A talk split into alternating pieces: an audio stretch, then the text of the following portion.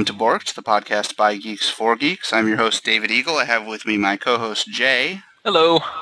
And we have a couple of special guests for you this week. One of them is a friend of ours from way back in the day, Andrew McAlpine. How's it going, Andy? Good. Hey, hey, Borked listeners. I just channeled a guy named Mike Schramm, who's a great podcaster. I'm going to try not to do you that did again. Channel Sorry. Him. That's really funny. Sorry, Mike. Like I, I, think I owe you a royalty for that little moment. uh, we also have another very special guest, and that is Jay's lovely wife, Sarah. So, hi, Sarah. How's it going? Hello. I did it again. great, great to have both of our special guests here this evening, and we're going to have a lot of fun. Uh, what have you guys been up to this week? Let's start with you, Andy. Have you done anything really geeky this week? Have I done anything geeky? Um, I have. I have recently. I'm sort of late on the bandwagon, but I did just purchase an Xbox 360 a, a few weeks ago, um, and I'm now catching up on what everybody else has sort of done for the last. How how long has it been out? It's been years. Three years. Three years. So everything's well, everything's cheaper now, which is That's a good deal. Welcome to the club. I'm sure everybody has given you a game or two that you just quote unquote have to play. Um, I yeah, I think i am making my way through the greatest hits, but but I did just get on Xbox Live for the first time this past week. Oh sweet, I'll and, send you uh, info. I we down, be friends. Um, oh, like it, it could be official friends. Yeah, like you know, if it's only real if it's online, so we'll be friends for real once you have my Xbox Live ID. Well, that'll be good, and that'll be the second best reason to get Xbox Live, because what I've been doing, the first best best reason would be a uh, Battlefield 1943 so you can oh. replay you can replay a game that you bought many many years ago, but you can pay upside, more money and do it no, again. it's only like fifteen bucks this time, though, right? Yeah, yeah, it's pretty cheap, but uh, no, it's been fun. I, I, haven't I haven't done a whole lot of gaming recently, and it's fun to jump back in with something sort of sort of quick and user friendly. Yeah. So it's worth the play. Uh, yeah, I, would say so. I mean, if you enjoy the Battlefield formula, oh, not I a do. whole lot of changes, but um, you know, it looks great and it, it plays well, and uh, yeah, I, I, it's like 15 bucks. So if you have the extra, go for it. Please, please get Assassin's Creed. Oh, I'll just send it to you, Andy. How about that? that sounds good. Okay. You need to play it. It's, it's mandatory. It's good. It is the funds. All right. Well, Jay, what have you been up to this week? Uh, well, I've been playing some WoW, um, of course. Of course, of course. And uh, we were doing good in Ulduar. We got two new bosses down, Hodir and Thorim, so that's rad. And I uh, I played some Street Fighter 4, which was pretty cool. That's fun. It's for those of you who haven't played it. It's kind of uh, I'm not going to talk too much about it because it is definitely my Jay's weekly review. So you'll be hearing more. But um, it's definitely they they definitely went back to old school Street Fighter 2 style. Like you know, there's no you, there's no circling around your opponent like in Soul Calibur games or anything like that. It's just side by side and familiar characters, familiar moves, and it's a lot of fun. And so guess who is, guess who kicked my ass at that game? Would it be Sarah, perchance? Sarah kicks my ass. Hmm, I, I saw that on I saw that on your Twitter, and I was pleased. It was very fun. Sarah was part of the group that used to play Soul Calibur 2 with us in the apartment, right? Yeah, she back when we had that. the condo. I'm trying to get that off of Goozex right now, actually, so that we can play it. It's awesome. Yeah. yeah uh, so this is a whole new. This is a new release of Street Fighter, right? Yeah, Street Fighter 4, brand new game. Very cool. And it's available on what platforms? Do you know? Uh, 360 for sure. Um, I heard something about PC, but that seems like it'd be a horrible waste of time. PlayStation Oof. 3 it is, but I will seriously give you good money if you can play that game for more than five minutes on the crappy PlayStation D-pad without your thumb falling off. it's horrible. And we like thumbs because it's what distinguishes us from, uh, you know, dogs and cats You know, and other lesser that animals. Play, uh, that can't play the 360 are not humans. That's Yes, uh, opposable thumbs, very valuable. we definitely want to hold on to those. Well, what have I been up to this week? I have been reading a book. I'm kind of embarrassed to admit. Uh, I was given it by Revoked uh, of this podcast, and it was Arthas. The the book actually is the World of Warcraft book, Arthas. Oh, you're totally. You have geek cred now for sure. It's it, it's real bad, and he warned me that it was not the highest piece of literature that he's ever passed on to me. It certainly wasn't. What it is is a great setup for what we're going to go into in Icecrown once patch uh, 3.3 comes out for World of Warcraft. and I think it really sets up the storylines. It also gives you some backstory. So if you're not familiar with the lore of World of Warcraft, especially the war with the Scourge and just kind of the whole Warcraft 2, Warcraft 3, and Frozen Throne events, if you're not familiar with that, or if you didn't play through the games, or if you haven't done it in a long time, it's a pretty good book to read through if you have really low expectations for the writing quality and you just want to. and I feel like a jerk because the writer obviously put some time into it, and you know what? It's it's okay. I'm going to use a word from last week's podcast. The writing is serviceable. It is. oh god. Yeah, but it's it's I- not great. Couldn't I just read like a wiki if I want to know that stuff though, or are you saying that this would be a more enjoyable means of getting into the lore? That's because that's the clincher for me. If I can, if it's just as enjoyable for me to go to the the wiki for World of Warcraft and read all about Arthas, then I'm definitely going to do that. Yeah, I mean it. It's all there in the wiki. It really is. But this kind of takes you through the character development of Arthas and shows Like you he's so grumpy. right. and I, I did kind of have a gripe with the book in that because it is a little heavy-handed, and you know the character goes in exactly the direction you expect it to go, but. Gosh, they didn't need to. They didn't need to sell it as hard as they did. They could have been a little bit more subtle with the character development. The the author of the book, I don't know the name of the author So you're looking awesome. for a subtle character development, a book Arthas, a video game character. Touche, sir. Touche. All right, Sarah. Aside from just completely destroying your husband at Street Fighter, is there any uh, specifically geeky thing that you've been up to this week? I don't normally do geeky things. So You wrote you wrote a couple of Yelp reviews, yeah, or Yelp reviews. I saw. Yeah, but that's not geeky. Oh, I think it That's is. awesome. Not Awesome. Are Fair the enough. opposite? oh, hmm. All right. No, well, the let's. most geeky thing I did was learn how to play Street Fighter, and it was really fun. And Hey, you if- saw Harry Potter again. That's kind of. I did. Is that the second time for you guys? Yes. Uh, it was the first time for me to see it all the way through without falling asleep. Oh, right. that? That's crucial. Is that why you saw it a second time? Yeah, because I fell asleep for the last 45 minutes of the movie, which is basically everything I wanted to know to begin with. So Right. Because you haven't now, Jay. uh, You haven't read this book, right? This is the first of the books that you haven't read. no, that's not true. I didn't read five either. Oh, so okay, I it's the second. literally cried when Sirius Black died in the fifth book, in the fifth movie, because he's my favorite character in all stories. So Yeah. Wait, That Sirius a- Black died? yeah, yeah. You know, That was you know, a bummer. don't don't you pull the oh no Harry Potter spoilers on me. I know your sin that you're ashamed of. I know the Oh. one that you've done. I know it too. great. and we're gonna share it on this podcast so our listeners will know. Andy, why don't you tell why don't you tell the listeners the worst thing you've ever done in your life? Okay. Um, I do have a confession. This is the worst sin that I've committed. Um, I was I was in a Borders one day walking around with my friend, and I just thought we, we sort of started off our evening. We had, we were sort of penniless, just looking for ways to entertain ourselves. Um, so we began going through the mystery section, and and uh, looking up the end of the book, finding out who done it, so to speak, and writing it in a little index card and putting it in the first page of the book. Um, at first, it was a sort of benign kind of thing, like, "Hey, don't waste your time with this book. Here's how it ends." Right? I've saved you five dollars. Um, of course, then it escalated, and and it ended up being me in the first Harry Potter book, um, writing down the secret that occurs. I'm not going to give it away at the end of the the sixth movie slash book. Um, major plot twist About Wrote it someone down. dying. about somebody dying. Wrote it down. Said don't get too attached book. to to this character. Stuck it right in the first chapter of the first book. Um, so Wow. some poor child. I, actually, I'm actually feeling bad right now as we're talking. That was awful. that is awesome.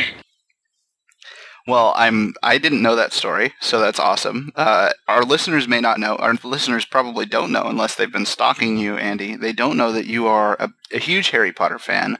You have been a big fan of the books. You kind of gave me your your conversion story, and I thought it was cool. Um, but you've been a big fan of the books for a long time, and you obviously love the movie. So we have you on not just because you're one of the funniest people we know, but also so that hopefully you can uh, get in there and give us a little review of the movie later on in the show and give us your thoughts on that. But before we get to that, we're going to jump into the Geekly News. And Geekly News is going to be jam-packed because there was a huge event this week. That's right.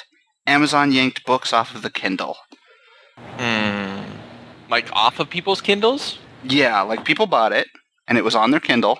It's like it was it is as if you went to Borders and you purchased a book and took it home and put it on your bookshelf and then the next morning you woke up and you went to your bookshelf and the book was gone and your 12.95 was there just in a little pile of coins on your bookshelf.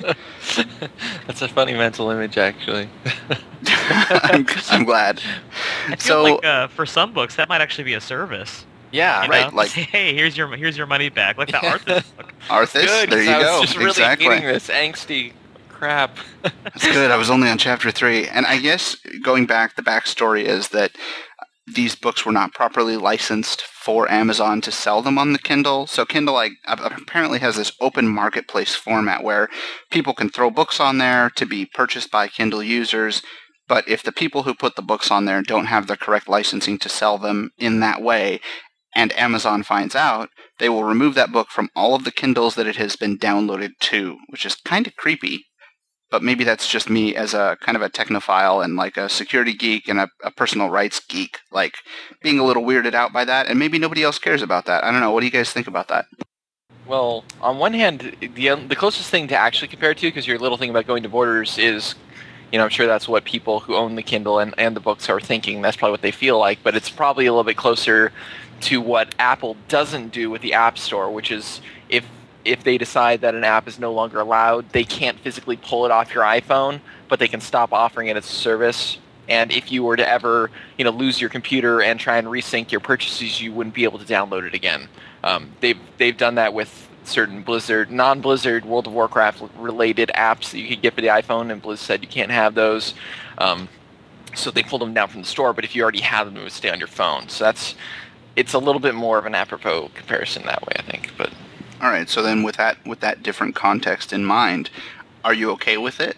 Do you think it's crossing a line? Where do you stand? Um, I think, well, basically it's theirs, so they can do whatever they want technically. But um, if they if they didn't have the right to sell the book in the first place, then they're idiots um, for doing it. And it was obvious. I, I don't know very much about it at all. So if it was like if they if it was just some huge fall through, like people not doing their jobs, and those people should probably be fired. But I don't know. Not for me to say.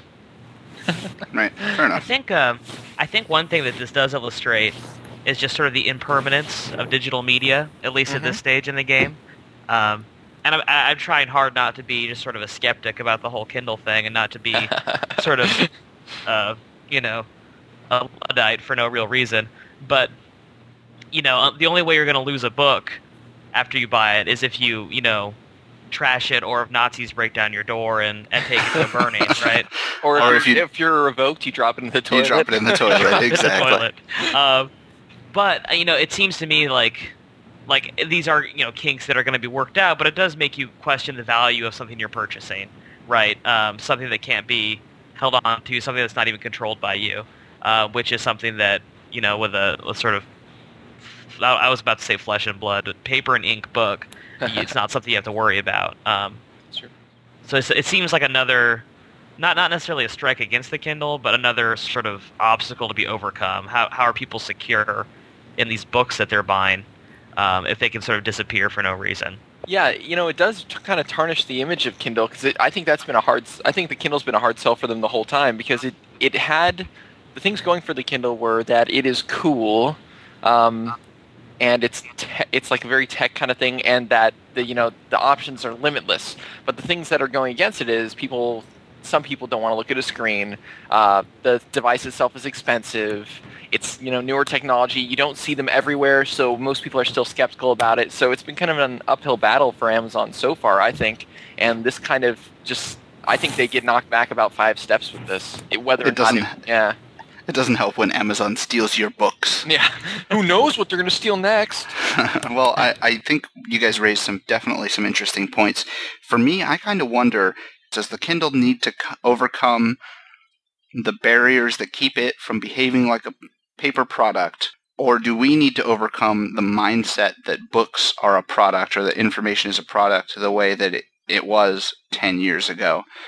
And move into a different mindset. And I don't know what that would be. I mean, one that I've heard tossed around is the idea of information as a service. Like, um, you guys probably know I subscribe to Rhapsody and I pay nine dollars a month so I can listen Still? to all the music I want to listen to.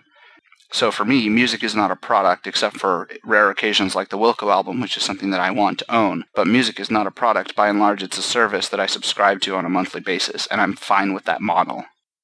I feel the only problem with that model is is that if something goes wrong on anywhere on that chain, that you're without your service, right? You know, whatever. You know, you could you can do nothing wrong and then lose all of your music because a company goes out of business, or you know the technology isn't working properly. Um, whereas with more traditional forms of media, ownership feels like something real. Very Yeah. true. I will give you. I will definitely say that that is a legitimate point. Um, as we've recently discussed with my anger over the iTunes store. I won't say my quote. I won't do it. I won't do it. Right, the iTunes. Okay, good. I've got the T-shirts, by the way. They're being printed. Are they good? Sell I've been on the waiting on that actually. Okay, cool. Let's move on to our next news item. We talked a couple weeks ago about StarCraft 2 having no LAN play whatsoever. And what that means is if you purchase StarCraft 2 and you go to your friend's garage and you hook all your computers up together, you cannot play against each other on the local network. You have to connect to Blizzard's servers in order to play a game with the guy sitting right next to you.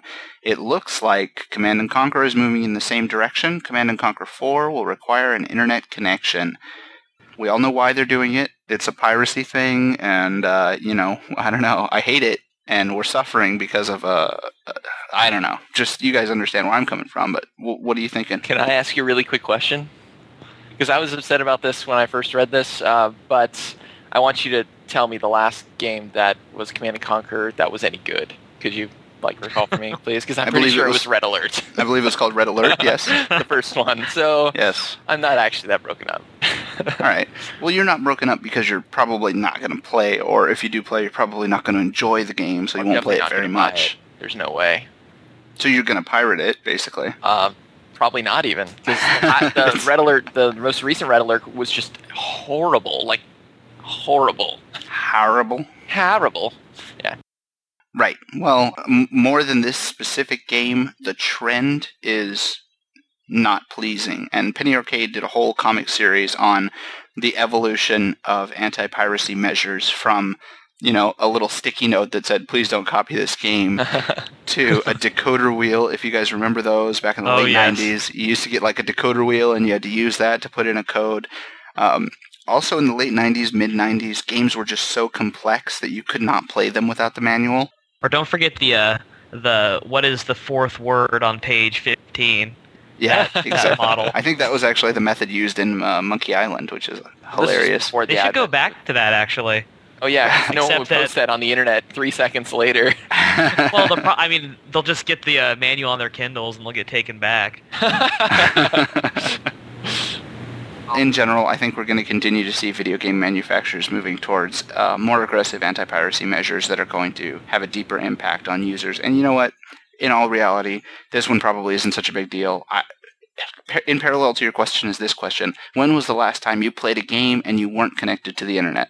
um, Right. uh, well, So- no, wait. Let me give you a really good example. Um, Okay, the the most right, go. recent LAN I went to, it was great. Um, there were like probably 12 of us there. I want to say at the peak of it, which is a good amount of people for a LAN.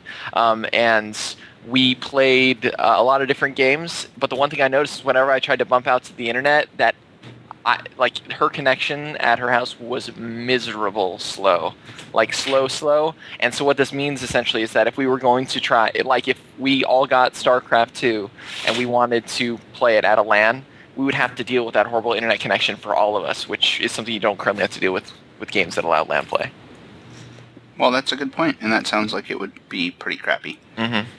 And I think we're going to see more of this, so I don't know if there's anything we can really do about it, but grit our teeth and bear it. not buy it it's pretty much the answer Oh, I apologize, but my cricket just started up right outside my i window. love that cricket say hey to That it for me it was the, it is the cricket from the last episode. so welcome Welcome back. we should name him I've been feeding him. Yeah, he's practically a guest something on the He's something. been on this more times than andy True story. Said more intelligent things, probably. nah i doubt that I don't think so. I think you got him beaten that on that count. So let's move on to our third news item. Uh, third news item: We saw a resurgence in rumors that the iPhone will be made available for Verizon. What we know about the iPhone exclusivity deal with AT&T is that it was signed in 2007 and we believe that it's going to end in 2010.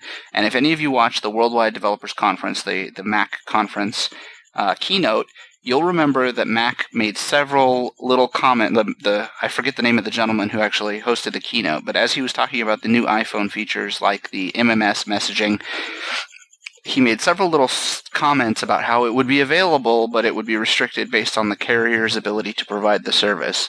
Basically saying, you know, well, now we built it into the iPhone, you know, three years later, whoops, but you're not going to be able to get to it until the carrier provides that level of service to your account. And for me personally, I still can't get MMS. I have a friend who can get MMS, and on his iPhone, he gets them just fine. I don't. We're both running the same version of the software, so I don't know what what's going on there, but it looks like iPhone, uh, Mac may be a little bit unhappy with AT&T, and maybe that's why we have more people kind of circulating this rumor. So I'm, I searched the whole wide internet, couldn't find anything that really strongly pointed to it. Oh, and MMS, of course, is the multimedia messaging service. That is the picture messages, the video messages, that kind of thing. If you are an iPhone user, you know that your brand new iPhone that you got in 2007, peak of technology, all this stuff was unable to receive multimedia messages, and you had to click on a little link and log in to the site to view a picture that your friend mm-hmm. sent you from his Nokia phone that he got in 1998. that's pretty bad. So that's that's pretty much it. At this point, it's a rumor. I don't know that there's any validity to it, except that we know that Verizon is the other major force in the cell phone market. They have slightly fewer subscribers than um, I believe it's just AT&T at this point. It's no longer called Cingular. That's um, correct. So it makes sense that they would be the that they would be the rumored um, recipients of the next iPhone. Uh, we just don't know when it's going to happen. I'm sure it will happen. Mm, does that mean that if uh, if I want to still have an iPhone, I have to go to Verizon, or is the exclusivity alone going to be banished and any of the carriers can have it? I think it'll probably just open the doors for any carrier to use it. Okay. As you know, you can pretty much use a an iPhone on any carrier at this That's point. True. You just have to jailbreak it, which people don't really want to do because they could brick their phone. And yeah, you get no service then. It was funny. I was in the Apple store and some guy came in was asking for help, and then the the, the worker there was looking at it. He's like didn't know what he was looking at. He's like, well, what, what's going on? And he's like, oh, you know, I jailbroke it. And the guy's like, oh, sorry, I can't help you. like literally wouldn't like wouldn't give the guy the time of day. Yeah, and they can't really. Um, they're not supposed to. So one thing that Rev said when we talked about this in the past was that he didn't see. I believe he said that he didn't see um, Apple making a CDMA iPhone. So it's possible that they'll move more towards T-Mobile, who has a more uh, up-to-date network. Who knows? Who really knows? We don't. We just know that the internet has been kind of a buzz. So hey, heads up, internet is a buzz. Um, from a geekly news standpoint, that's pretty much the only thing that happened this week. There was nothing major going on. Can you think of anything, Jay, major else that happened this week? Um, no, uh, there was no like um conference. There were no, no major conferences anywhere no, in the Southern California region. Hasn't quite started yet. I mean, I guess there was this little like this little offshoot uh, for comic book collectors. Oh yeah, but it was just San Diego. It was right. Right. Yeah. yeah, just a couple a couple people attended this thing called the San Diego Comic Con and I've just picked my top four happenings from the SDCC, which I'm sure you guys are all aware of, and I'm sure you're oversaturated with news coming from San Diego this week. But so we're going to keep it simple, sweet, and delicious. We're going to try to keep it short. Iron Man 2, Robert Downey Jr. makes the movie sound like it's really dark, which is good, but is it good? Sure. Huh. Jay says sure. All right. Um, well, here's. Maybe. Go ahead. Uh, well, because I love Iron Man, the first one, so much, and I love it because I like, I love I love Robert Downey Jr. being like the playboy asshole guy who's just funny and doesn't really care about anyone. But at the end of the first movie, that character was mostly gone. Like he was kind of there, but he like you know he he was struggling with what he had done as weapons manufacturer, and so he was going to kind of change the world thing. So uh, he could no longer maybe be that that devil may care kind of playboy guy. I don't know. So it would make sense to me if it were darker, but I'd be sad. Yeah, I loved it for the same reason that you did. We were talking about this before the show. Robert Downey Jr. made that movie, and his attitude at the beginning of the movie and through the middle of the movie was just. It was, he was a hilarious character, a lot of fun to watch, and it, you just got the sense that he was having so much fun playing that character, you know? I feel like uh, Iron Man might actually be the last fun comic book movie, right? In a uh, a post Dark Knight world. Oh. And, yeah.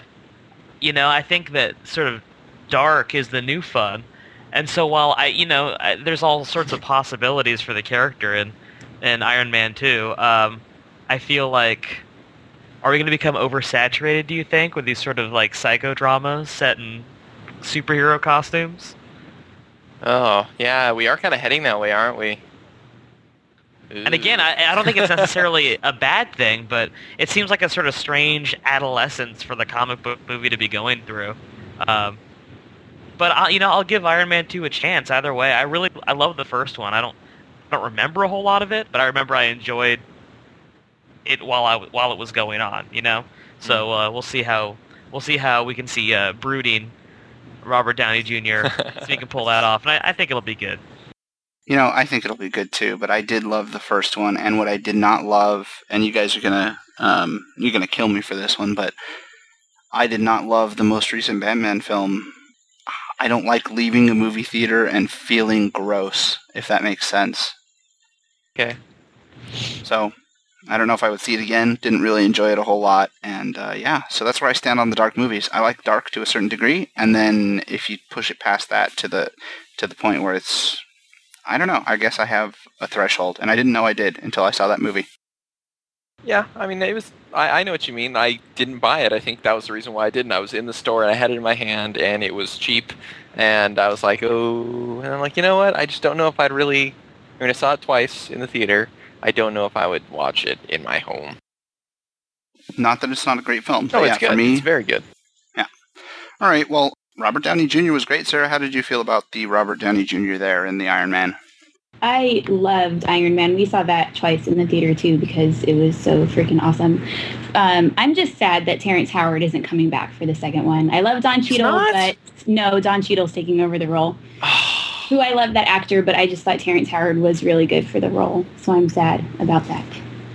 Yeah, I didn't know that. Wow, way to outgeek Yeah. me. I, I totally agree with you. Way to out gossip you, you mean? yeah, that's true. You and your gossip blogs. Somebody is going. Uh, they're they're writing a song with their horn, and it sounds like it might be about traffic, but I'm really not sure. Oh, behind you? Oh, they stopped. We didn't hear any of it. so- Somewhere in La Habra, somebody went crazy. I'm not surprised. You shouldn't be surprised. All right, moving on to um, Avatar. We talked a little bit about this last week, and it looks like Avatar 3D. People at Comic Con had an opportunity to see some of the footage that was, James Cameron said it was revolutionary, that it would redefine 3D filmmaking, and that you would only talk about movies made before Avatar and made after Avatar. And so people on Thursday night at Comic Con got to be the first of the public to get a look at this. They got to see about 20 minutes from the film, and their response was, meh. Apparently it was good, but it wasn't that good. They said they could totally tell the difference between the CG and the non-CG, which was one of the things that the, I believe it was a New York Times journalist who actually got the sneak preview, said he just couldn't tell what was CG. Everything looked real. And um, the Comic-Con viewers, uh, a more savvy bunch, were saying, yeah, we could really tell the difference. And the 3D and the CG effects all looked really good, but also very obvious. So maybe we're not surprised by this. I'm not super surprised by this. I'm kind of disappointed in James Cameron for overhyping it if it is really as, you know, middle of the road.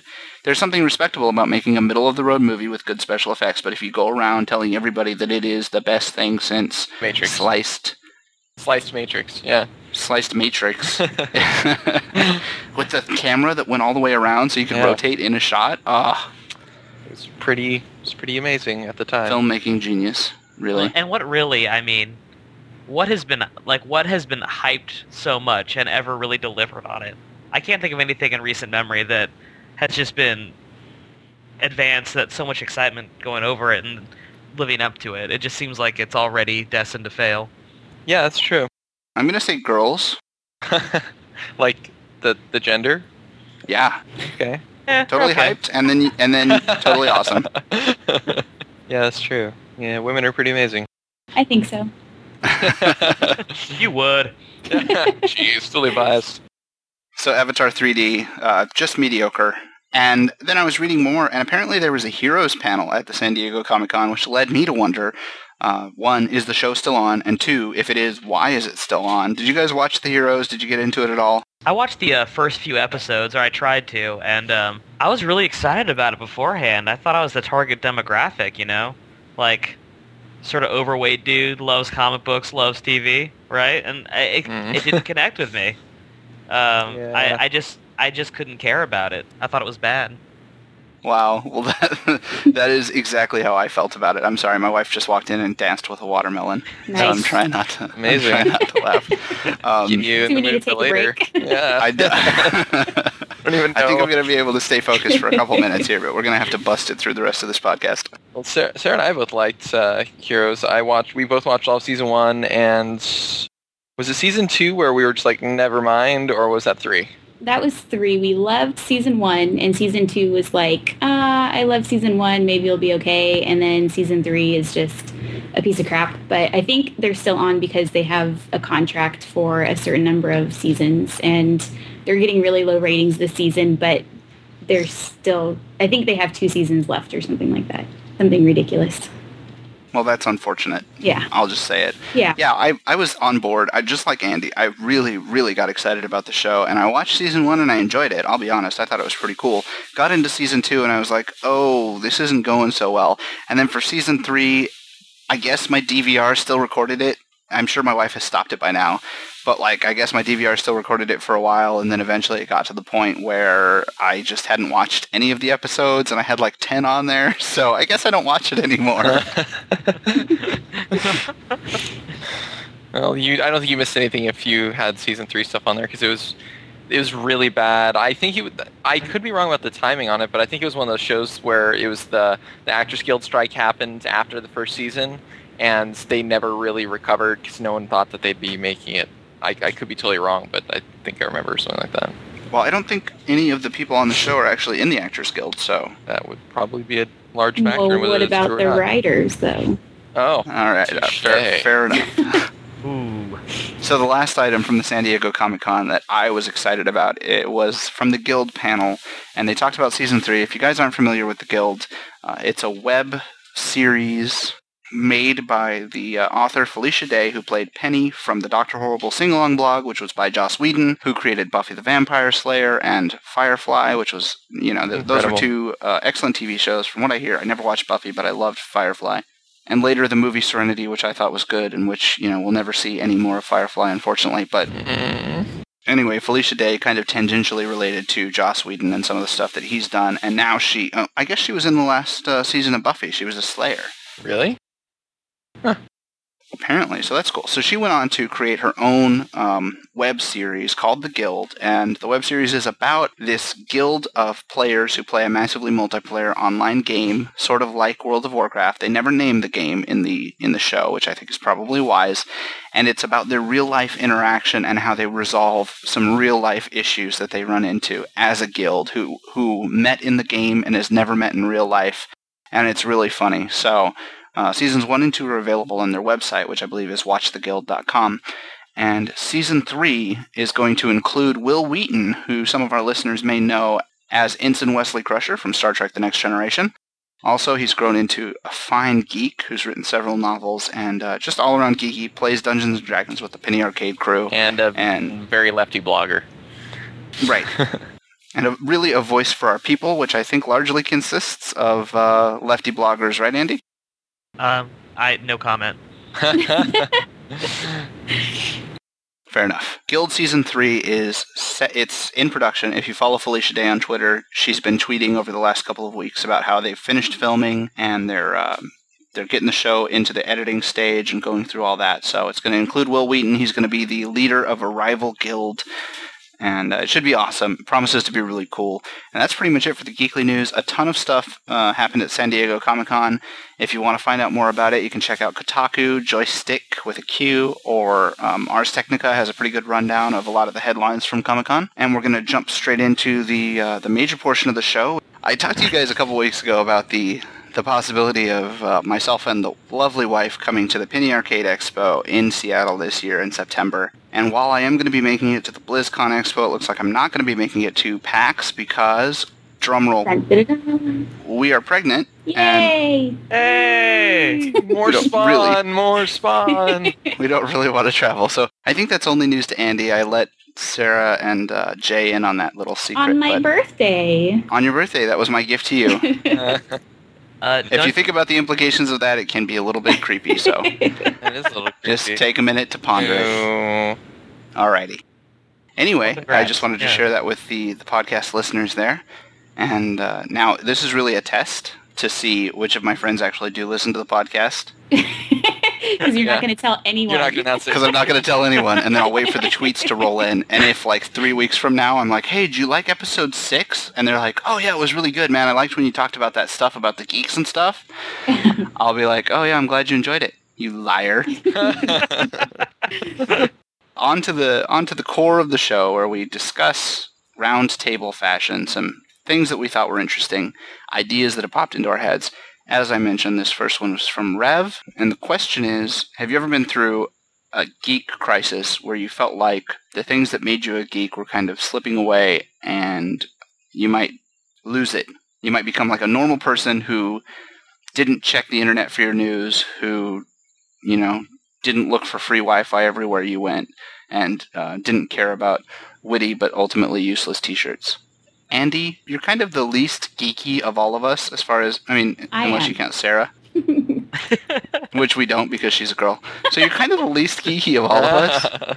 Have you ever have you ever felt that that modicum of geekiness slipping away? Um, I, I have, and I wouldn't necessarily say I'm the least geeky, but maybe the least uh, geeky in the in the sort of things that this podcast is about.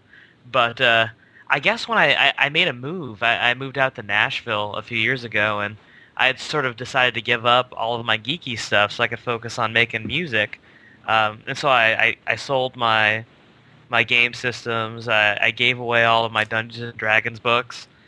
Um, and I, I just figured, you know, hey, this is just something that it's great. I don't, you know, I have no problem with it, but I sort of want to spend my time on other things. But especially, I've been I've been in Nashville over a year now, almost a year and a half, and I'm sort of repicking those things up. Like there's been like a, a loss in my life because of them. I, Oh. I, I, I repurchased my I, or I purchased an Xbox.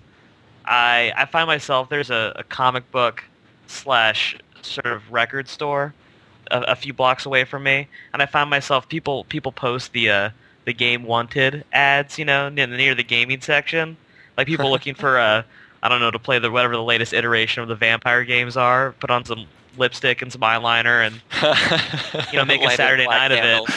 and I, I find myself sort of sort of longingly, you know, touching those pages and thinking I too could be rolling a D twenty right now.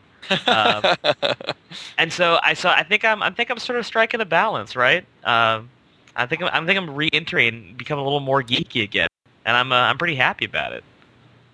Yeah, man. You know, my first D20 roll was with you, Andy. True story. I remember that was an epic epic day. What a good Dude. day. Can I just run through just a quick little uh, a little story about my first D and D experience? By all means. Oh man, it was great. Uh, it was just me and Andy, and Andy was being the DM. And in the adventure, I ended up like sneaking past a ton of freaking orcs into this cave. And at the bottom of the cave, there was this huge rat, like an eight-foot rat, right, standing on its hind legs. And in order to defeat this rat, I jammed my fist through his eye. it was pretty incredible. I'm like, Andy, can I jam That's my fist through its eye? I have that like hand blade thing. He's like, yeah, you can do whatever you want. Go for it. it's D and D. I totally did. I killed that effing rat. It was great. You know, it's it's great. You have the whole concept of Dungeons and Dragons takes a little getting used to normally, right? Yeah. Um, a sort of level of, of being comfortable and and and and making up this weird stuff while be, while being, you know, if not an adult, then somebody who ought to be an adult. And, and so I, I thought when I first when I first ran this game, I thought, well, you know, it's going to take some time. He's probably going to play it like he plays a computer game. And within four seconds, he had, he had developed a backstory for his character, developed an alternate voice for his character, and punched a rat through the eye. And I thought this this is a man I should hold on to. And then and then Sarah came along, and that it didn't work out. But oh, Oh, you weren't able Andy, to hold on to you're him. Still my hetero Aw. life, Nate. I came along Thanks, before John. you, Andy. By the way. All right. Okay. That's just uh, it's enough for me to go around. All right. There's a lot of squabbling. I, hmm. All right. Well, geek crises. Um, I think I have gone through a period like this, and it's it's not so much that I walked away from it consciously, like you're describing, Andy. It was more of a I don't know, just kind of a falling away of tho- those specific things that I had been interested in, and I don't know. I think you just go through phases in life, and you'll you'll pick that stuff back up. There are times when I don't care about fantasy or sci-fi at all, and all I care about is like the CIA, you know, action uh, Tom Clancy books, and I don't consider those geeky. Um, I just consider them silly books. But there are times when that, that's what that's what really strikes my fancy, and I go for that stuff for a couple months or maybe a year or whatever. I always find myself coming back though, so that's the thing for me is. As much as I may dabble in other areas, I find myself getting back to reading blogs about technology and reading news about technology and um, just being invested and interested in that stuff. So Well- I don't know. What about you, Jay? I don't know. I think that as far as geeks go, we, I think we're pretty healthy um, overall. that I think that uh, just as a massive generalization, that we that a geek, the things that geeks like um, for us are not mutually exclusive from the things that people in our other, you know, categories of being. I don't know how you would say it. Like other people our age or other people who have similar other interests. You know what I mean? Like. Um, we don't we don't like these things in exclusivity of other things. We just also like these things as well. So I find that there are times like um, last summer when I quit WoW for a good amount of time, I really enjoyed. I did a lot more outdoorsy stuff. I was going hiking like a couple times in a month and just spending more time doing things that were not geeky for sure. But I I never like lost interest in that sort of stuff. I just wasn't doing it at the time. So I think you're basically right. It's that Right. our world, you know, the world of a healthy geek isn't smaller than the world of the average person. It's larger because we also like things that are a little bit more outside of the mainstream. That's a good way of putting Nice. it. And Beautiful. Oh. Sarah, as as a non-geek, have you ever experienced that kind of thing? Mm, well, I'm still becoming a geek, so I haven't lost touch with my geekiness yet. Except every time they push back the release date for Harry Potter. Which I don't know. You can usually, when that happens, you can hear Sarah outside of different time zones, just far away, just, just the, no. Horrible how. That's awesome. Well, Sarah, I know you've been playing the World of Warcraft, so that's definitely a a mark, a good mark on your geek um, report card. yes. Any other specifically uh, super geeky things you talk about being on the path to becoming more geeky? Anything else that you see as uh, aiding that? No, I just think I'm beginning to like video games more. Like we played Street Fighter last night, and I was able to pick it up really easily, which is not something that's normal for me to learn how to play a video game quickly. And I did really well, and I played today and beat all the characters, which was really fun. She beat the storyline. she like went through the, the the mode, like the story mode, and beat the final boss, which I Yeah. wasn't able to do. And oh, did did she mention which character she's using?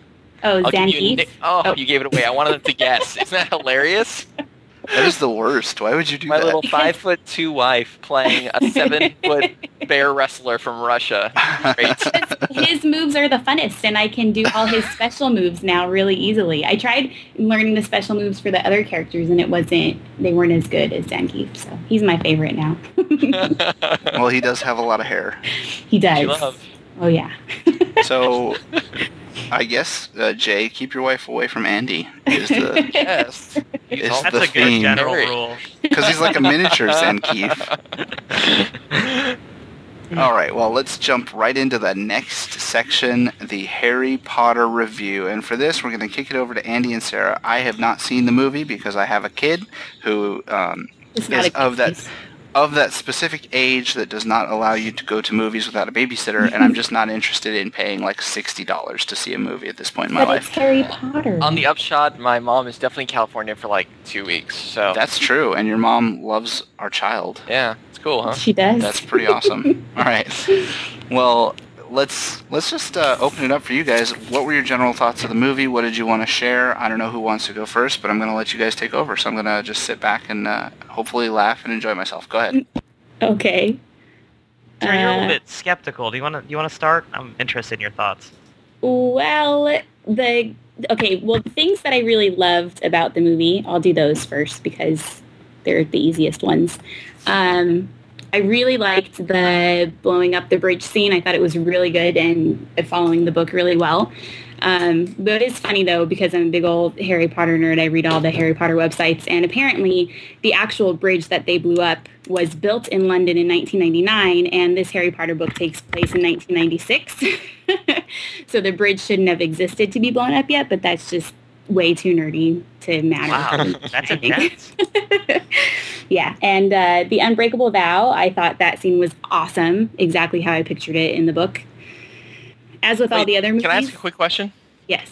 Just for full disclosure, are we going to mark this as spoilers, or are we going to try and Oh. keep it back a little bit? People should have read the books, so it shouldn't be a Oh. spoiler. All right, so I'm we're gonna- going I'm gonna full do, uh, spoilers. I'm gonna do my best to dance around in case anybody misses the the. I'm, I'm, we'll, we'll Okay, see what we can do. Then I'm gonna go with I'm gonna go with Sarah. It is it is 2009. How is it possible that anyone has not read the Harry Potter books? If you call yourself a geek, have you not read the Harry Potter books? Basically, if you're listening to this Oh. podcast. So anyway, Well, there will like- be spoilers. I feel like this would be a good time uh, to explain a little bit of my Harry Potter story. Um, because I myself was a person who had not read the books, you know? And I'm sorry if this sounds a little preachy.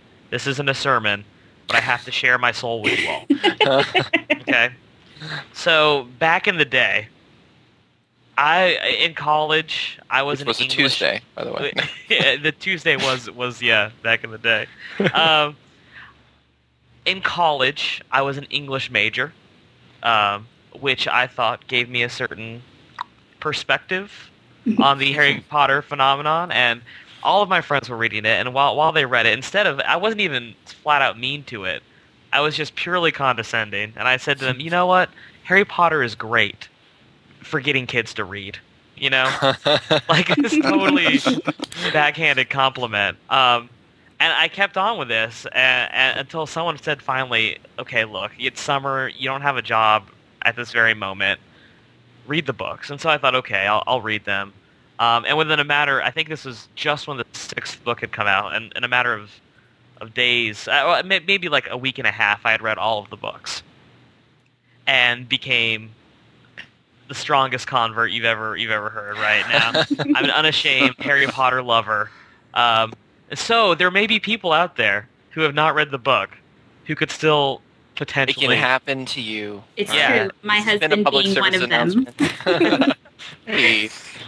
But um, as as far as the film goes, uh, you know, sixth film in the series, I think they did a great job of of adaptation of a really difficult uh, book to film. Uh, I think the sixth book is a lot different from every other book in the series, in that it's much more of a sort of mystery uh, kind of kind of exposition book as opposed to a whole lot of stuff going on, Yeah. um, which which it's hard to make that sort of thing interesting on the screen for a very long time. Um, and so there are there is some stuff that you miss. You miss some of the backstory that deepens the understanding of, of Voldemort. You miss um, some some of that mystery, some of the bond between Harry and Dumbledore. Uh, but in their place, I think what you have is a is a really great, straightforward adaptation. Um, I think the real two stars of this are uh, Daniel Radcliffe and Michael Gambon, the actors that play Harry Potter and Dumbledore, respectively. I think that their on-screen sort of rapport is just fantastic.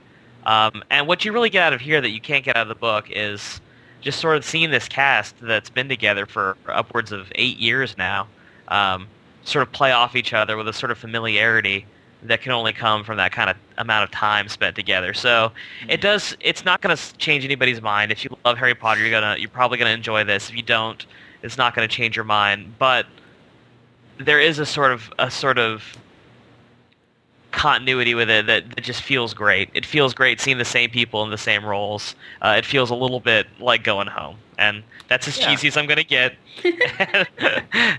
I'll leave it at that. I Okay. definitely agree with what you were saying about it, the continuity and feeling the characters again. It, ever, I am just a loser this way because every time I they do the intro thing where you know ru- they all hug because you know they haven't seen each other all summer. I'm like, oh gosh, It's like you're hugging them, right? Because you haven't seen them in a, in a year or two. true. Because maybe they made other movies or something, but we didn't see them. Yeah, Right. certainly not They, today. they certainly didn't make anything that we wanted to go to.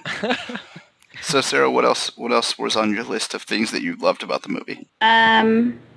Okay. Well, then fine. I will try not to do spoilers. Uh, cause well, cause Jay didn't read the book either, and that was really difficult for me and our marriage. I just have to say. Way to pull through, you guys.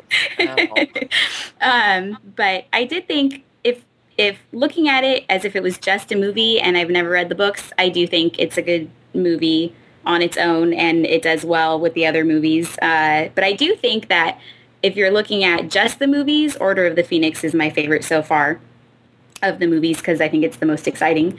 But um, yes, Order of the Phoenix was real angsty. A lot of, a lot of emo kids. well, but they're in that teenagers. No, that's that's true. Um, but if I'm if I'm being a true fan and comparing the book to the movie, then uh, there were some things that they did really great and I was really happy about, and there were some things that I was really excited about for the movie to be in the movie, and they just didn't do such a great job. Um, but so, like I said, I think the bridge scene was good. The Unbreakable Vows scene was awesome. The Pensieve Memories, I've always enjoyed how they do those. I think they're really good. They're exactly how I imagine them. Um, the Diagon Alley, Knockturn Alley scenes in the beginning of the movie, those were great too. And then the cave scene was good, and the Inferi were awesome. I like I knew the Inferi were coming, and I hid my face because I knew I was going to be scared, and I was, this is great. I got scared. Jeez. yes. Yeah, creepy, and it's rated PG. That movie Are was you rated serious? PG. Yeah. Yeah, no There's joke. freaking way. Like I was honestly at points, like I, I I don't watch horror movies or anything, so I was honestly at points like. I did. I did the scary jump, and I also did the. I'm too nervous to like really look at the screen. You know, there Yeah. were a couple times at the end where I was like, "Oh my god!" well, hold on though, Jay. Tell What? us about the game Fear. I don't want to talk about it. How much of that game did you play? Uh, it was literally the demo. Um, you're in a room. I know you're outside. You go inside. You go into a room. You see an open vent, and of course, it's the only way out of the room. And so you crawl into the vent, and then this little girl runs at your face, and I just screamed and got on my chair. And was it. I just started shooting like everything in my sight until the mag was empty, and I just got up and would not play. And then you uninstalled it, right? immediately. I did the same thing with the new Doom game too. I ran like through the main entryway, and then the second the lights in the station turned off, I'm like, okay, f this. I just turned it off and uninstalled it. Okay, so keep that in mind, listeners. Keep that in mind when Jay talks about how how the Harry Potter movie made him feel. I'm just He's throwing that scared out of there. little girls. if you're, hey, the Her little girl, the little in girl in face. Fear is terrifying. Oh. Um, but if if you're a seasoned uh, horror movie viewer, if you are not even seasoned, nece- if you have seen a horror movie, you may have a better tolerance than Jay. But it, sorry, anyway, getting back to um, so th- they did the special effects well. I'm guessing for the inferior. You guys Oh, are saying that was really awesome. well, Yes. Really well. great. Those were great. Yeah, I thought so. Um, the things that I did not approve of in the movie, or one thing that's always bugged me about at least the last three movies is there's not enough Neville Longbottom.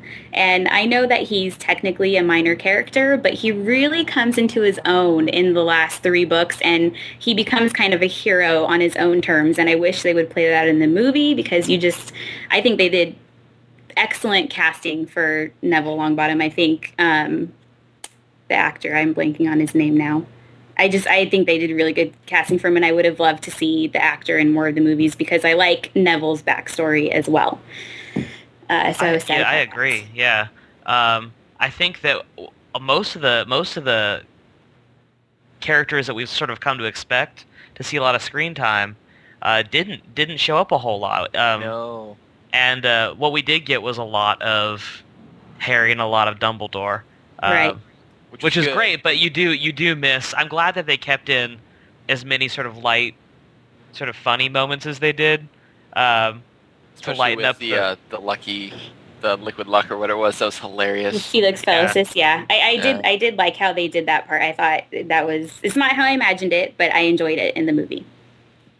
Uh, Oh, Matthew Lewis is the actor who plays Neville Longbottom, and I just think excellent casting. And the girl who plays Luna Lovegood also excellent casting.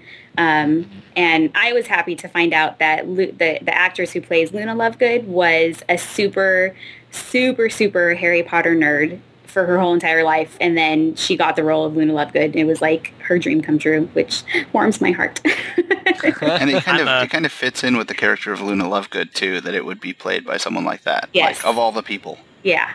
Um, my okay. Without trying to not do any spoilers, my biggest gripe about the movie is um, the ending and how they. It, I just think that the way they did the big climax ending was eh, totally wrong. And it, I think that it changes who Harry is as a man. I think that Harry is becoming a man in the books, and you see. I just think the movie made him seem like a wimp. So I don't know. I can't explain it without spoiling Andy? the ending. Uh, I Do think you I, I think I agree, can disagree? explain it without without ruining it, if I may attempt. Okay. Um, there's a there's a situation that's very tense between good guys and bad guys, and in the book, from what Sarah tells me, Harry is he's put under a spell where he is unable to help in the badness of the situation and to try and save his friends. Um, he's he's unable to do it because he's under a curse. He's I don't know Petrificus Totalis or whatever, but he can't he can't do it. So he's watching as these horrible things are happening, and in the movie he's not frozen. He he's just uh, he he is choosing to do what he was told to do by Dumbledore, which was not interfere. Right. In in, in the mo- in the book, he he's he can't do anything. He's frozen. He's under a spell. He it's beyond his control. In the book, he makes a decision to do nothing, and that's just not Harry. That's just not who Harry Potter is as a man, and that just drives me crazy about the movie.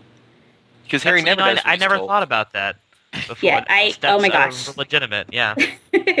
yeah. So now that's I'm my angry. yeah.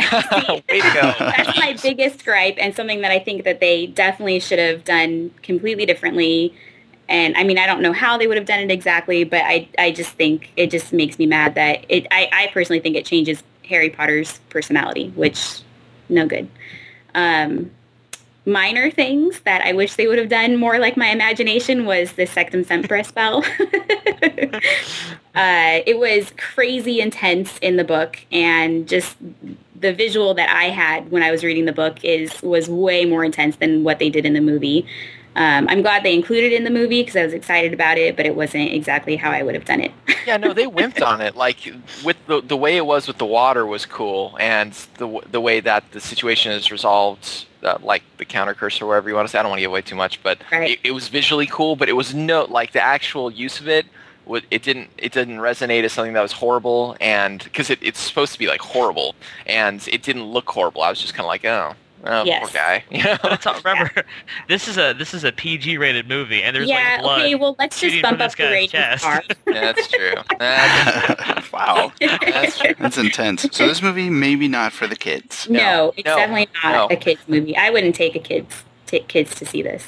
No. Okay, so overall overall impressions of the movie, thumbs up, thumbs down. What do you guys say? Thumbs up, definitely. Up As a movie, thumbs up. As a fangirl. as a fangirl, thumbs down. All right, fair enough. You're allowed to. You're. I think or that's one allowed. thumb up, one thumb down as a fangirl. yeah. so But- oh. three, two and a half stars. Yes, but I just have to say the other thing too that's always driven me crazy is all the different love triangles are way more subtle in the book, except for the one that finally comes out in this movie. They didn't. It wasn't as obvious in the movie as it should have been. Fair All enough. right, fair enough. Yeah, the love triangles in the book are pretty subtle to the point where the people involved in the love triangles often don't know that they are involved in love Right, triangles. I Which, see which that. is Being a like a teenager. teenager. Yeah. Which is yeah, definitely being a teenager. Absolutely. Yes. Oh, but okay. I'm going to try and not do another spoiler, but the very, very ending with Harry and Hermione talking, uh, completely wrong. Completely wrong because there was supposed to be something else resolved in that scene that you don't even see in the movie. So, Well, hopefully the Let next go, one sweetie. will just be Yeah, uh, I a can't mind go. blower. Yes, well, they're splitting the next one into two, so that's wonderful. So it's going to be five hours of Harry Potter. Not Thank enough. Alright. the Lord. I'm glad you guys are excited about that.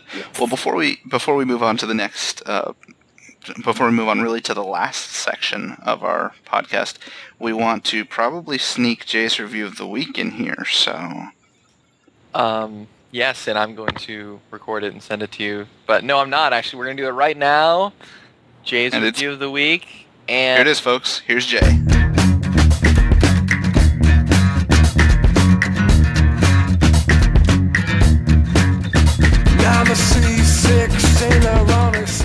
Hey, and welcome to Jay's Weekly Review, where, for your listening pleasure, I review an item of note. And this week's review is for a game, and the game is Street Fighter IV. Here's the rundown Street Fighter IV is the first numbered Street Fighter game released by Capcom for the arcade since 1999, and closely resembles the traditional Street Fighter II and Street Fighter II Turbo games of the past in playstyle and visuals. I would go into the game's uh, overall style of play in detail, but if you've ever played Street Fighter before, you're going to feel quite at home. There are a few additions of features um, from Street Fighter 3, but other than that, it's kind of your standard light, medium, and heavy punches and kicks uh, with your down, forward, down, and forward kind of Hadouken style control. Uh, there are a handful of new characters and all your old favorites. And as far as storyline, I'm not really going to offend your sensibilities because it's a fighter, and we all know there's not a lot of story to most fighters. I'm sure there's some kind of competition involved. There's a versus mode, story mode, and in the story mode, just like most fighters, you play through your various opponents until you reach the final boss. The final boss of this game is a character new to the genre named Seth, and he is a real jerk. Uh, once you win, you unlock a cinematic and a new fighter.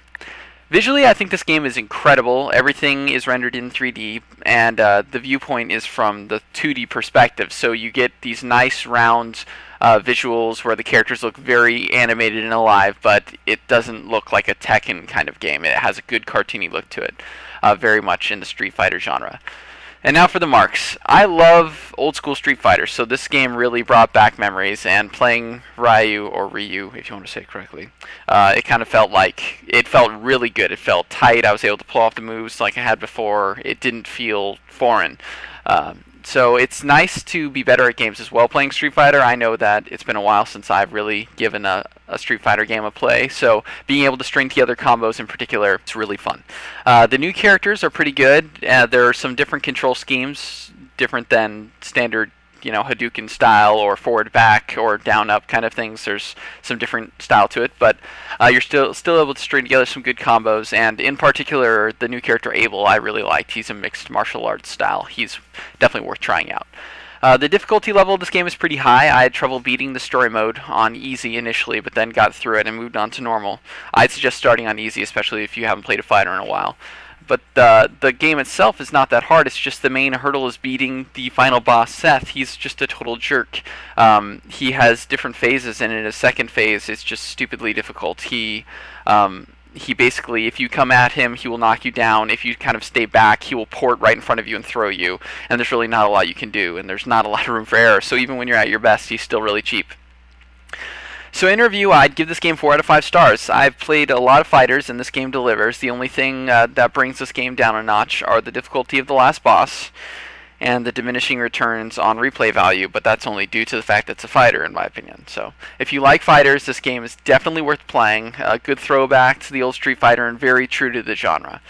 Until next week, this has been Jay's Weekly Review.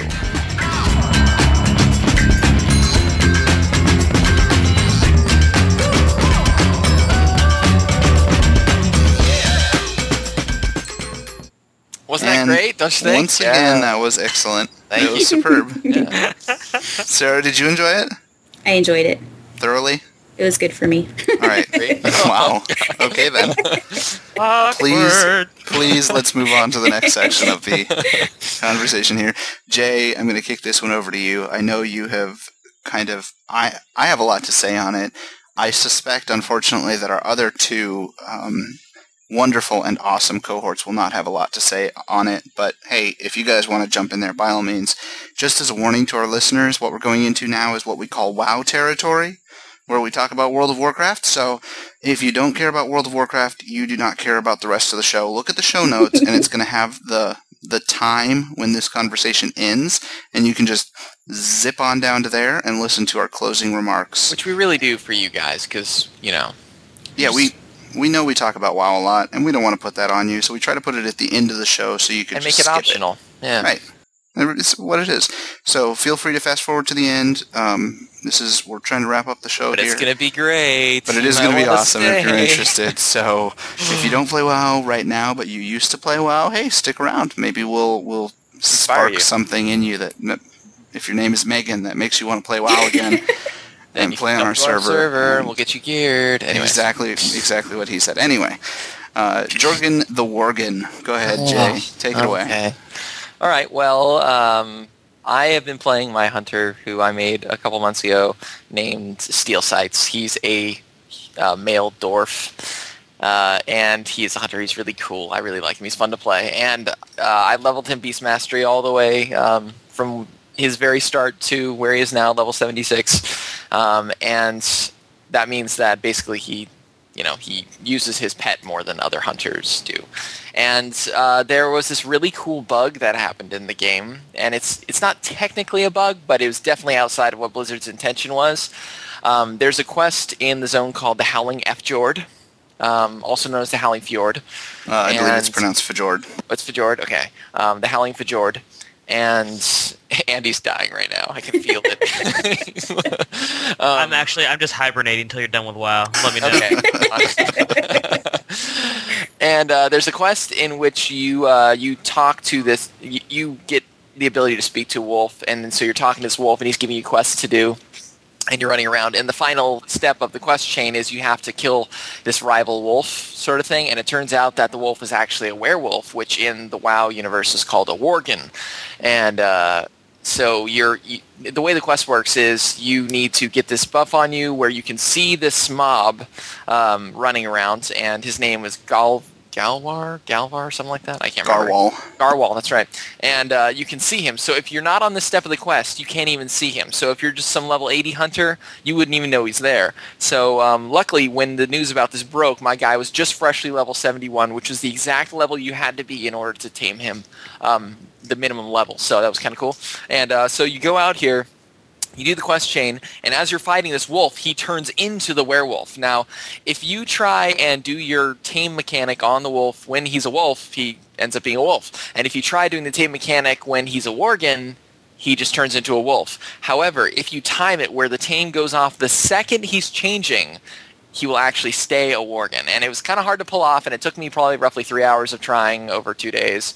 And I finally got him, and it's it was really cool because his talents were just like a ferocity wolf, and he was really neat. He looked like an armored werewolf. It was rad. And of course, I named him something awesome, which was Jorgen. So his name was Jorgen the Worgen. Um, I just loved it. He, he was great, and he was a fun pet. It's the first time I played a ferocity pet in the entire time I leveled my hunter, and I loved the damage. And um, now, of course, there was the whole thing where a Worgen, as far as the they're broken down in WoW, is they're considered a humanoid, and hunters cannot tame humanoids. They can only tame beasts. And so you kind of knew right off the bat that Blizz wouldn't be happy with this. However, there have been other situations where you've been able to tame pets which Blizzard didn't initially intend you to be. There was uh, a little ooze kind of slime thing. There was a Hydra, which you're not supposed to be able to tame, and uh, a ghost wolf, which was part of a quest. And in all three of those cases, they allowed you, whoever had them got to keep them, but they changed the mechanic where you wouldn't be able to get it anymore. Um, so that was kind of everyone's hope that they could get this and they'd be able to keep their Worgen.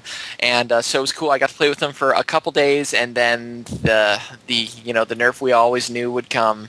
Uh, it came along, and so basically what happened was the they they didn't really know what they were going to do, but they didn't want people to have them. So what they did is they converted it into technically not a pet. Like he didn't have any talents.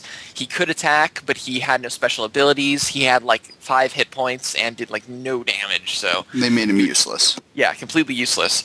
And then within a week after that, what they did is he was no longer visible in your stable because as soon as they made him useless, I put him in the stable and took another pet out. And uh, and so I, I noticed a few days after they nerfed it, I looked and I saw that that slot where he was was empty, and I'm like, oh, that kind of sucks.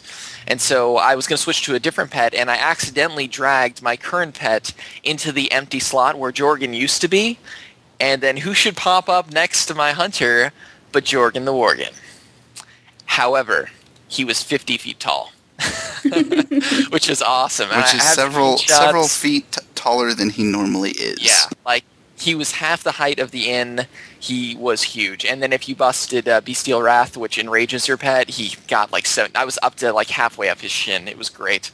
Uh, uh, so I'm already sure. And so it was kind of cool. And um, I, as soon as I saw this was happening, I sent out an email to uh, Brigwin Eddie Carrington, who writes for the Hunting Lodge, which is the premier hunting uh, blog, hunter blog uh, on the internet, and uh, just gave him a heads up that this was happening. And he wrote a little post on it. It was kind of cool. And um, so it was kind of neat to have Jorgen. Just to, I pulled him out in Dalaran and ran around, you know, with a 50 foot Worgen, and then eventually the the whole thing kind of came to a close the other day, and Blizzard finally turned all of our Worgens into actual wolves, so they were just like they were before, a boring white wolf. End of story. Well, Kinda and sad. It raises some interesting questions for me. One, you know, Blizzard is going against their previous policies of allowing hunters to keep unique pets that they that they tamed by exploiting a game mechanic that was either non-functional or Blizzard just didn't expect people to take advantage of it, right? Well, yeah, and it was also it took a lot of effort. It became substantially easier if you had another person helping you, but again, it required you and that person to be on the same step of a quest that virtually every level 80 character has already done. Right. So it Blizzard is kind of doing something that they haven't done before. I don't like to see that, and I I think it's when they do it, there's usually a reason for it, and so that leads me into my question. Did they do this because the next expansion is going to feature Worgen as a playable race? Mm, it's such a good question. Because their line that it is, um, it's done because Worgens are, are sentient in the game and you can't tame them, doesn't hold water. I mean, we've there are quest there are quest animals that can be tamed. Like there are creatures that give you quests that can be tamed, still in the game today. So Yeah. if it's possible for me to to tame an animal that is capable of giving me a quest and then rewarding me for completing that quest, that is a lot more sentient to me than a wolf that turns into a werewolf. I'm just throwing that out there. So that doesn't hold water at all. And uh, th- those animals are tameable or they have been tamed and they were allowed to remain as hunter pets. Uh, so and the only thing is, you know, one, it's a humanoid. I guess they could be upset about that. And somebody said something about slavery, which is just absolutely ridiculous But that's the Um, internet. Because warlocks are a class that's built around the idea of enslaving Enslaving demons.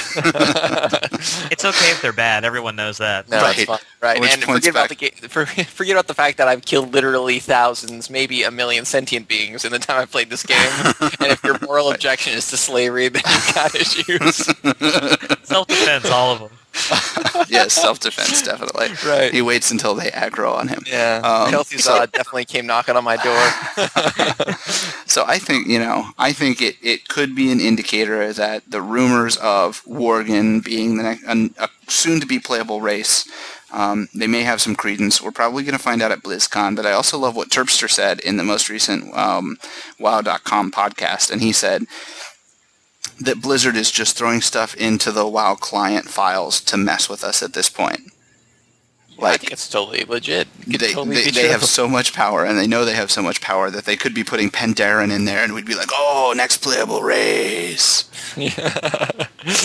oh, it's Murlocs. Next playable race is Murlocs. Murlocs. You heard it here, ladies and gentlemen. Yeah, and a lot of other places before that, but who's counting? Anyway, um, yeah, it's an interesting story. It is kind of disappointing, as you know. I got Jorgen as well, and it's it's a bummer to see him turn into a wolf, but I think we all kind of knew it would happen. Yeah. So the quest continues for a truly unique hunter pet, and the reality is it's just not going to exist, and we're just going to be bummed out. Unless you want to be beast Beastmastery, in which case you won't do any DPS. Oh. So, sad but true. I guess you could bind Mend Pet to every single attack on your bar, Shut up. And just always run in Viper presence or whatever aspect of the Viper. I hate you. Anyway. Uh, that's it for the WoW Talk. So, welcome back, guys. Hey, I'm not sure what minute it is, but WoW Talk is over. Did Um, you have a nice nap, Andy? it was good. Yeah. In fact, in fact, the entire podcast is over unless anyone has any final thoughts or uh, final little things they want to add on there. Um, well, one of the things I want to talk about in the podcast, we may talk about it next week, but just for you listeners, just so you can keep your mind ticking on it, see what you think uh, about iPhone apps and uh, which ones you like the best. We might be talking about that, so think about it. Oh, interesting. Uh, Yeah. All right, that's cool. Andy, any uh, any final thoughts for us there? No, I think uh, I think I'm good for today. I'm gonna probably go watch Harry Potter again Yay! right now, Awesome. so you can get mad at it. so I can get angry. Harry, be a man. well, I, I definitely want to thank our special guests for uh, joining us. Andy, it was great having you. Sarah, it was great having you. Hopefully you guys can make this a habit. Definitely great being here. Yeah. And Jay, of course, as always, thanks for thanks for kicking it with me. Oh, Uh, anytime, brother. You can find the the Borked crew at www.greyhats.com. That's spelled with an E, uh, G-R-E-Y, hats. You can find David Eagle on Twitter at twitter.com forward slash cdeagle. You can find Jay on Twitter at twitter.com forward slash Tesson. That's T-E-S-S-O-N. Do you guys want to share your uh, your Twitter locations, or do you want to keep those uh, to yourselves? Uh, yeah, mine is uh, twitter dot com slash Andrew McAlpine, M-C-A-L-P-I-N-E. I don't know what mine is. Daisy Core, come on.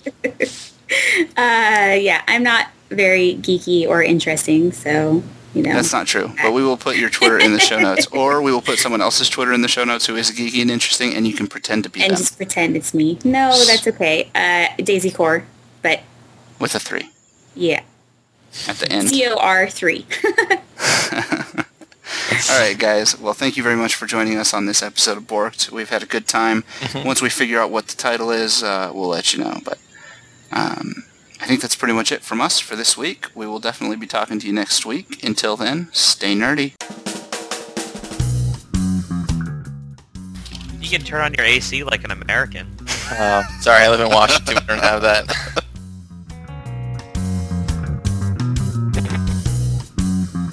Who's Felicia Day? Oh, you son of... oh, God. What? I hate everything about you. Understandable, but but Oh. still. Oh. I swear.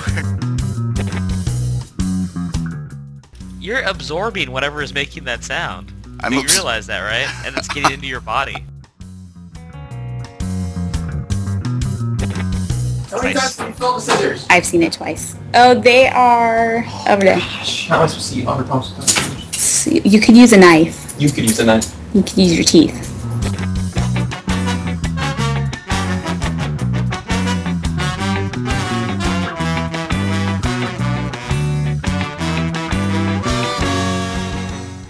Otter pop, otter pop, ooh, otter, otter, otter, otter pop. Boom, boom, boom, boom.